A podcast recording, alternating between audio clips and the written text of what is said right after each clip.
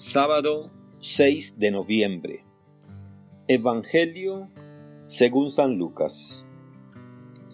En aquel tiempo, Jesús dijo a sus discípulos, Con el dinero tan lleno de injusticias, gánense amigos que cuando ustedes mueran los reciban en el cielo.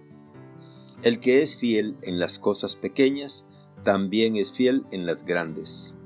Y el que es infiel en las cosas pequeñas, también es infiel en las grandes. Si ustedes no son fieles administradores del dinero tan llenos de injusticia, ¿quién les confiará los bienes verdaderos? Y si no han sido fieles en lo que no es de ustedes, ¿quién les confiará lo que sí es de ustedes? No hay criado que pueda servir a dos amos, pues odiará a uno y amará al otro, o se apegará al primero y despreciará al segundo. En resumen, no pueden ustedes servir a Dios y al dinero. Al oír todas estas cosas, los fariseos que son amantes del dinero se burlaban de Jesús.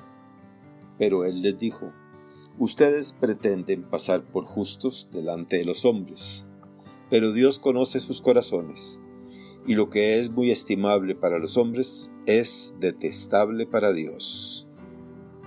Palabra del Señor. Gloria a ti, Señor Jesús. Reflexión. Hermanas y hermanos, nuevamente Jesús nos exhorta hoy a ser sagaces y astutos. Si ponemos atención, las palabras de Jesús pueden chocarnos y desconcertarnos. Con el dinero tan lleno de injusticias, gánense amigos que, cuando ustedes mueran, los reciban en el cielo.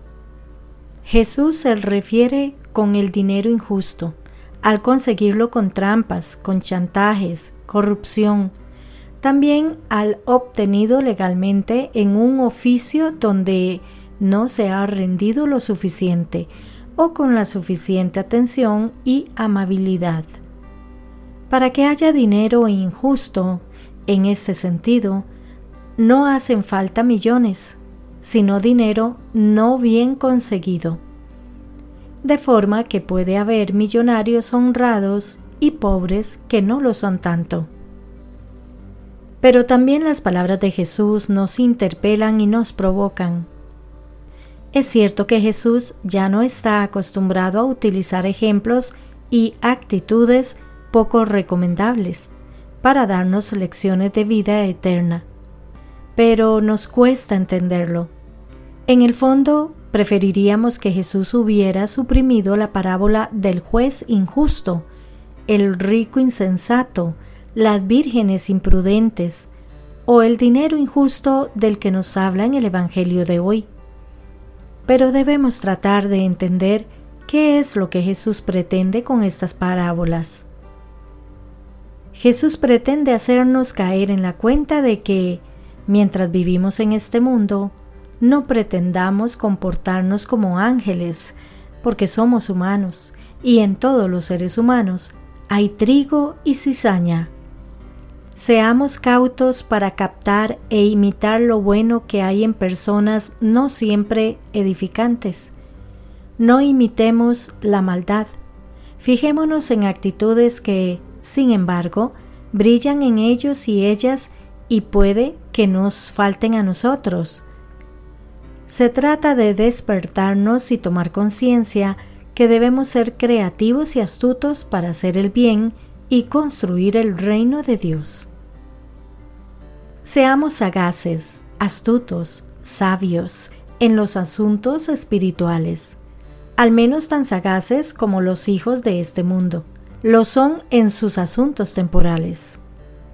Y al mismo tiempo, Compaginemos esa astucia con la honradez y la bondad hasta en las cosas más pequeñas, porque el que es fiel en lo pequeño, es fiel también en lo importante.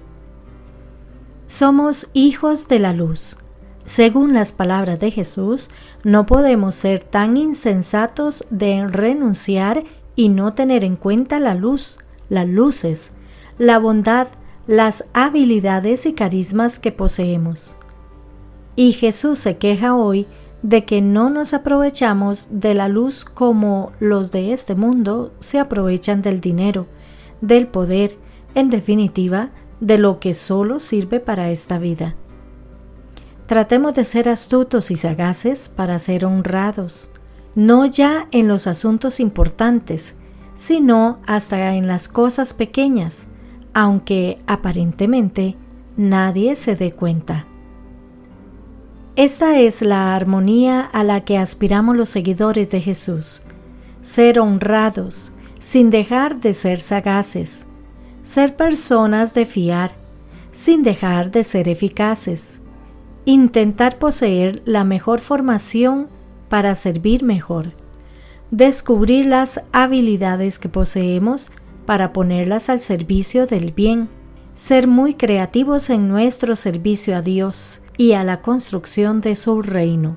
Sentirnos felices de seguir a Jesús, sin dejar de ser siempre y en toda circunstancia auténticas personas. Siguiendo con el tema del dinero, Jesús nos hace otra advertencia, no idolatrarlo. El dinero, en ocasiones, puede convertirse en un elemento que nos separe de los demás y que rompa y corrompa incluso la fraternidad, la amistad o todo aquello más noble que habita en el corazón humano. No es difícil cruzar la fina línea que distingue lo que es un instrumento de lo que es un fin. Cuando el dinero está demasiado cerca del corazón, o mejor dicho, cuando el corazón está demasiado cerca del dinero, todo se nubla y corre riesgo de corromperse. Sin querer, la codicia se convierte para nosotros en una nueva forma de idolatría, como advertía San Pablo a los cristianos de Colosas. Aquello llamado a solucionar nuestras necesidades se convierte en nuestra mayor necesidad. Hacemos del dinero o de los bienes un auténtico Dios o ídolo en vez de controlarlo, nos controla y hace que perdamos la perspectiva de aquello que ha de ser realmente lo importante. Que Dios les bendiga y les proteja.